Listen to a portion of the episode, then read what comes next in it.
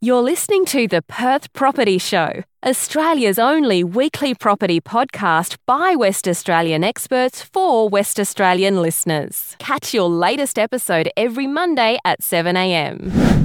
Good morning, everyone. Welcome to the Perth Property Show. My name is Trent Fleskins, your host as always. This week we have a really insightful chat.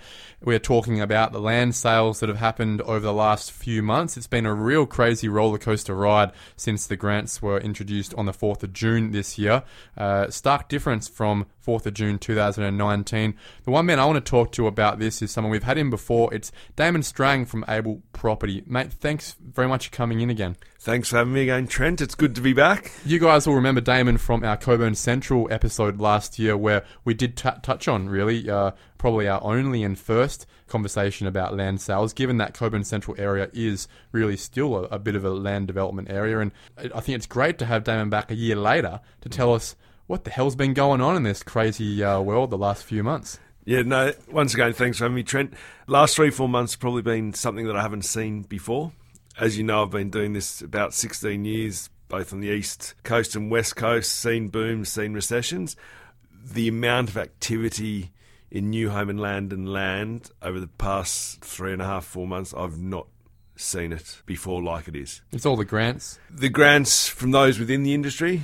A massive thank you to Mr. Morrison and Mr. McGowan, and I'm sure there's a lot of customers out there also thanking them. It has made a big difference to the industry. What you've seen is the number of people who want to get in and have brought their decision forward to get into the market. You would say it's been directly because of those grants. And would you say it's a bit of a vacuum situation where it's brought people forward, maybe people that might have been planning for a house and land decision in 2021 or 2022 suddenly going, well, look, let's do it now whilst we can? Yeah, without doubt. And when you see these grants, and we've seen incentives before over the years, they always bring some people forward. And why wouldn't it? I mean, if you said to most people, I'm going to give you 45, 55 grand, and they're thinking about it anyway, then if they're thinking about it anyway and it was right for them, yes, by all means, why wouldn't you bring the decision forward? It's probably also pulled a lot of people out of the established market.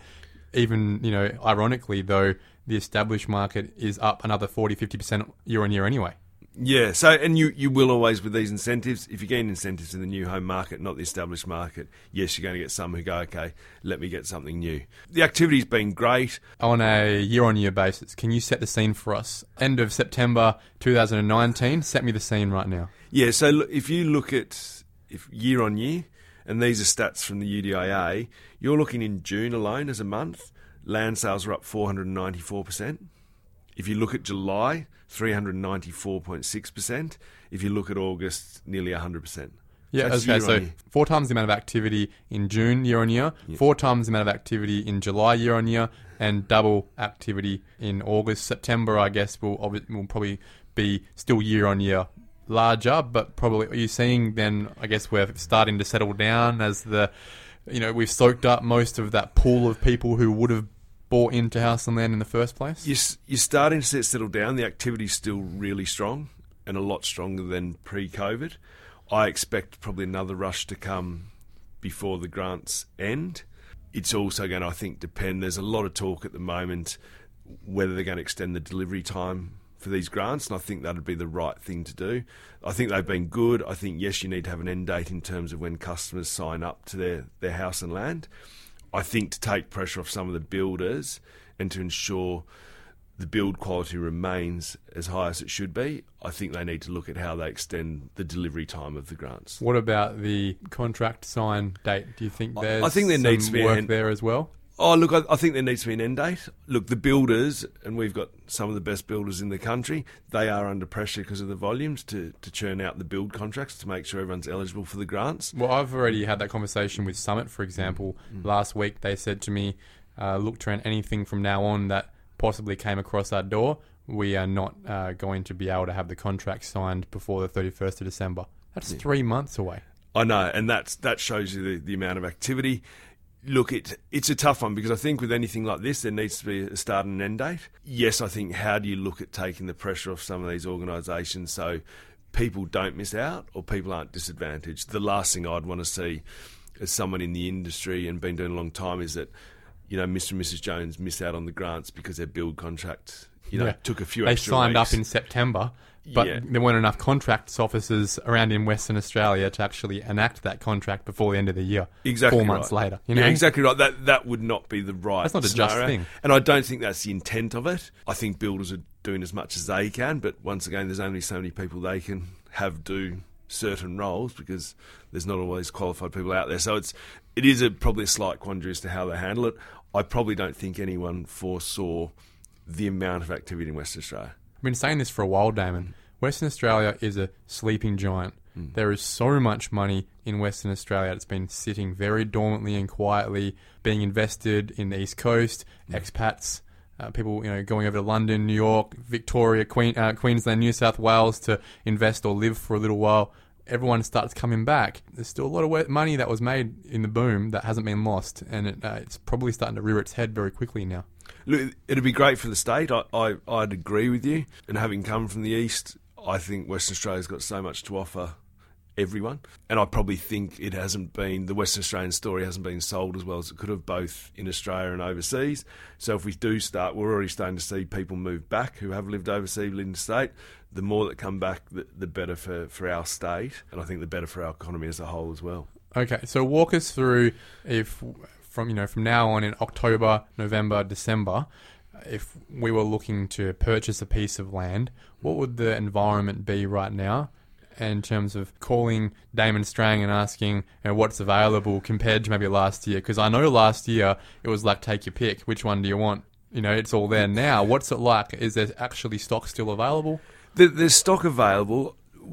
Is it the shit stuff left over, or is it the stuff? No, there's still a lot of good stuff. Yeah, there's still a lot of good stuff. Look, the developers as well are very good at what they do. Yes, you'll be buying untitled land in some scenarios, does that matter? I personally don't think it does. I know a lot of people will get told you have to have a titled block of land, etc.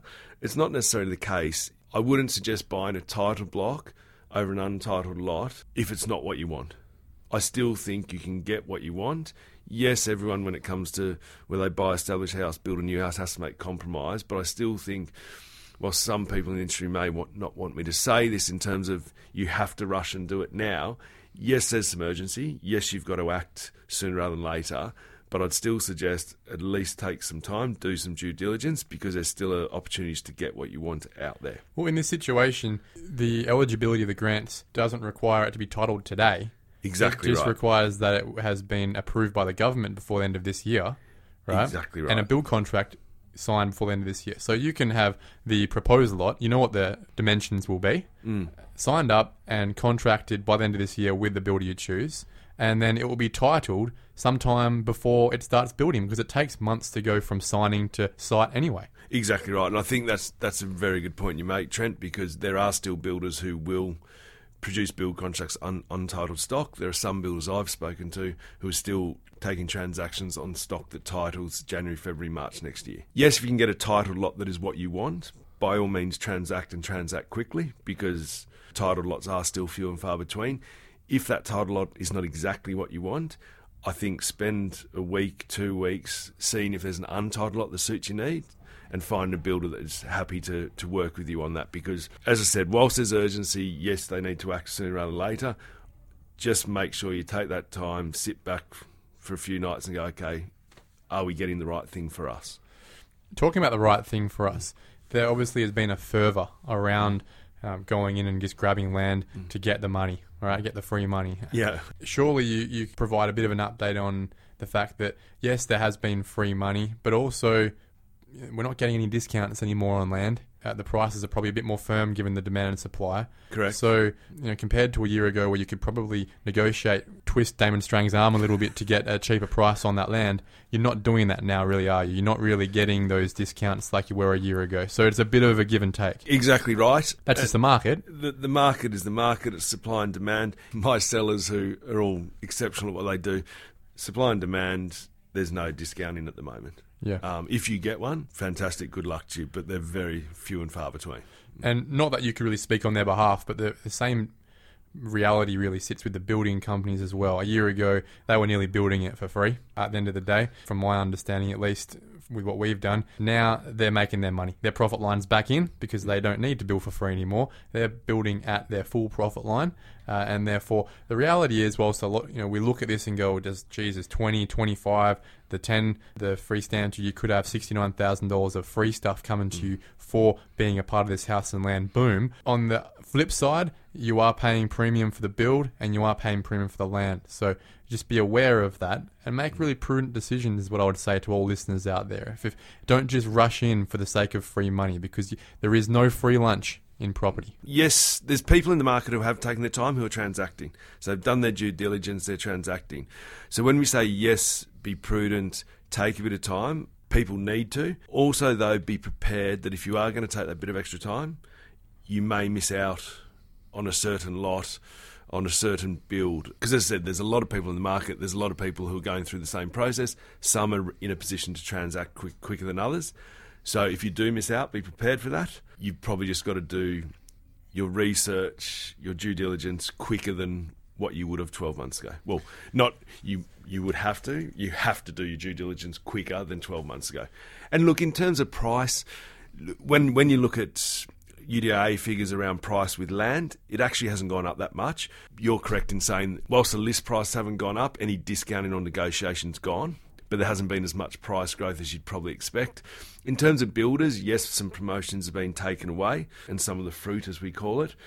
In fairness to builders as well, though, what some people don't understand in this market is when the demand for the builds is so high, they've obviously got trades they've got to pay, etc. Rates go up as well. Suppliers put rates up. Rates have gone up massively. A year ago, Dale Alcott was paying around 80 cents a brick for his brickies. Now, you've got Facebook page unions that saying, look, we're going to demand $2 a brick by the end of the year. You think about what that does to the cost structure of a builder. Yeah. Most of it's brick. And you see it with bricks, you see it then with suppliers. Yeah, plasterers and everything. It's hard. So I think with customers, yes, you're not probably getting the discounts you're expecting off land or builders, but there's a reason behind it. It's not necessarily they're just trying to make more money. There is a reason behind it. Costs go up, etc. I still think in Western Australia as a whole, the value for house and land is good. You obviously focus a lot around the Coburn area. You see a lot of the established market as well. The house and land industry isn't the be-all and end-all, as well as that there's still a lot of good sort of established stock on the market that could also be a good deal. I think it's worth considering and talking about that too, that whilst we're not getting any grants in the established market, specifically in the Coburn area that you operate in, there are some deals around still, because it's at the expense of the popularity of the house and land market right now. As a general in WA, yes, we talk about innovation and certain types of housing that are required to meet demands of the market. I look at the market as a whole, and I believe there's, for 9,900 people, there's a housing solution out there. Whether it be new house and land, whether it be established, whether it be apartment, whether it be a townhouse, I do think there's a good spread. Now, yes, there's work to do, and industry bodies and the industry as a whole is working towards filling those gaps. I think as a customer, as we've said, you've got to take your time and do what's right for you. Building isn't going to be for everyone. Buying established isn't going to be for everyone. An apartment's not going to be for everyone. You really need to sit down, whether a single, couple, family, extended family, how do you want to live? The location you want to live, what lifestyle. When do you want to move in? Because obviously if you're doing a house and land, it's close to a year before you can move in. Exactly right. So there's all those factors, Trent. People I just think need to take stock. Even if you go back to the good old, get a piece of paper, pros and cons, and really analyse, okay, what's going to work for us, as I said, as a family, a couple, whatever, and what do we really want? And I think if you do that, I think you'll find a solution, whether it be established close to the city, whether it be a new home, slightly other city. As I said, I think there's a solution for everyone. Yes, you've got to be willing to make compromise. I mean, there's not many people I come across who've got an unlimited budget. So yes, at some stage you've got to go, okay, what's a must-have, what isn't? And then align that with, okay, which route do you go down? Now, once the building grants eligibility timeframe has lapsed, where do you see the land market being from that point? It's hard to know and hard to have a crystal ball, I understand, but some people using this general economic theory would say that we have sucked out 2 or 3 years' worth of buyers in the space of 2 or 3 months. The land is going to be coming on again because it's all started very quickly. The machine has ramped up to fourth gear very quickly, and planning is creating more titles left, right and centre. Where are the buyers going to come from? And is it possible that you look at March next year there's another great deal with a bit of discount ready to go on the next land development in around Coburn, for example? That's the great unknown and a good question, Trent. I think a lot of people in the industry are asking the same question, and I'm sure there's customers out there who want to know the answer. Look, I'm still positive. You do wonder, once the grants have gone, is there going to be a market? Are there still going to be customers? I think the big plus, and we spoke about it off air, is Perth and West Australia has seen migration that it hasn't seen in over 5 years. I think, one good thing to come out of COVID, whilst there hasn't been a lot, one good thing is, from West Australia point of view and economic point of view, is a lot of people have gone, you know what, I want to be back in WA. Safe haven. It's a safe haven, and it's a great lifestyle. It's a great place to raise kids. It's a great place for families. I think some people who've lived overseas, living in the state, have gone, you know what, let's go home. Now's the time, and I think that's going to drive a lot more people back to WA, which will drive the economy and will still drive the need for more supply of house and land. Well, I guess the proof is in the pudding. The data doesn't lie, and I think we've spoken about this on air before, this data, but I'll reiterate it again. From 2010 to 2015, we had 105,000 people net enter Western Australia. From 2016 to 2019, we had 13,000 people net enter Western Australia. And now in 2020, since COVID, we've had a cap on 500 people per week coming into Western Australia, lifted up to what will be 1,000 people a week because of the demand. So when you extrapolate that over a year, that suddenly becomes quite a large population increase compared to the last two sets of 5 year periods. So when supply has been pretty low, supply of trades to build those new builds, and even this production of titles, I'll admit, over that time has been pretty low as well. I guess there is an argument that, especially in the more inner city areas of land estates in Perth, where they're more infill around replacing primary schools and high schools in existing suburbs, I'd be really keen on those areas. There is an argument that price growth and at least price stability in the land estates is here to stay. Yeah, and you made the point earlier about WA being a sleeping giant. Your figures you've just mentioned prove that. I mean, 50. If we go to 1,000 a week, 52,000 over a year, and we're 13,000 over the last 5 years, that's significant. And as I said, I think that'd just be good for the whole economy as a whole. Once again, those people coming back, I think when they come back from overseas or interstate, they do see maybe different ways to live, different lifestyles, etc. So it'll be very interesting to see when these people come back, the lifestyle they choose, because traditionally Western Australia's been the Australian dream, the bigger block, the bigger backyard. It'd be very interesting to see where these people start transacting. Given they were probably in apartments. Exactly. If they've been in Europe, they're in townhouse apartments. Similarly, if they're over east, probably a similar product. So it'll be very interesting to see when they come back, where the transactions start happening. Is it close to the city? Will some go back to wanting that Australian dream, big backyard with the kids? So it'll be interesting to monitor the next 12 months, the hot spots. Interestingly enough, the early data is actually showing, and I guess, lends a little bit to the socioeconomic space of a lot of expats, but they're all pushing into the western suburbs. The western suburbs haven't had such a demand-supply issue for a few years now. I guess a lot of the money comes from expats coming back from London and New York and those sort of places, Southeast Asia. The western suburbs have been pummeled with people just buying without even arriving in Perth yet, based on photos and walkthroughs.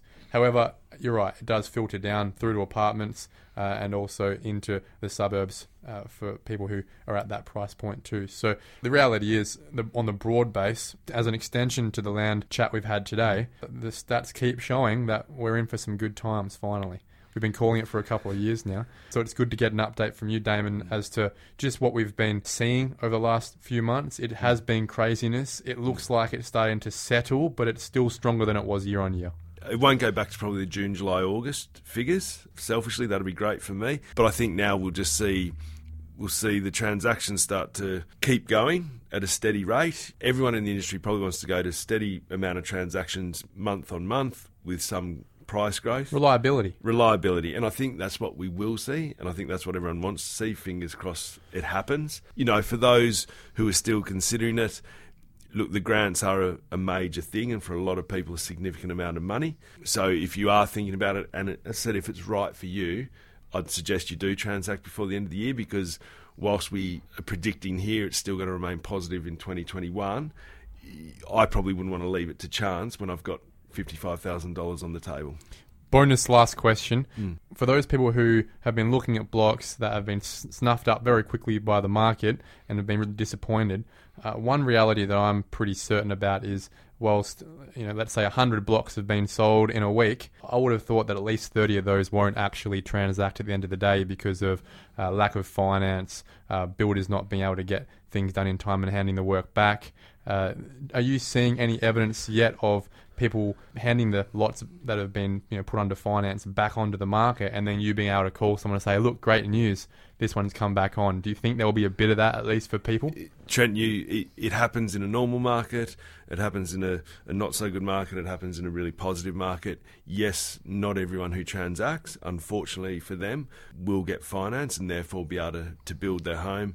So yes, we do see that. I expect that to happen over the next 3, 4, 5 months, as I expect it to happen for the next 20 years. So I think it's important for people as well who are in the market, stay close to those that are advising you or the agents you're working with, because yes, you will see some lots come back to the market, unfortunately for those people who don't have the finance to move forward. As an agent, the natural first thing for you when you get a phone call to say, sorry, this lot's being handed back, the next thing you do is look through your list and go, who do I call who was interested in this block, right? Exactly right. And look, that's where we mentioned earlier, being ready. Do due diligence and be ready to transact. If we do have something come back to market, as I said, the demand's still there. We'll look at who's in the best position, who's looked through their finance and has got a level of eligibility or pre-approval. Who's ready to transact is the ones we'll go to. We can't turn round, unfortunately, because I represent my sellers and have to do the best thing by them. We can't turn around and say to someone, okay, we'll hold that lot for a month for you while you figure it out. We'll go back through those who've stayed in touch, those who are really looking at making the move and see if we can assist them. Damyn Strang, really appreciate your time today, mate. It's a good insight just to confirm where we're at, the craziness we've had, some of the more practical understandings of the market right now and where we might be heading in the future. Thank you very much. I think it would be really good to get an update from you sometime the next few months just to see where the dust has settled. Yeah, I'm more than happy to come back, and I agree with you. If we sit down in January, Feb, once this is all gone through and the grants have maybe ended, we don't know if they'll get extended, but likely to end. It'd be good to catch up and see where we sit. Thanks, mate. Have a good day. You too. Thank you for listening to another episode of the Perth Property Show. If you've only just joined the conversation, you can catch up by heading over to our website, perthpropertyshow.com.au, subscribing to the podcast, or joining our Facebook page. Don't forget to tune in next Monday at 7 a.m. for more expert insights, local analysis and suburb spotlights. Happy hunting!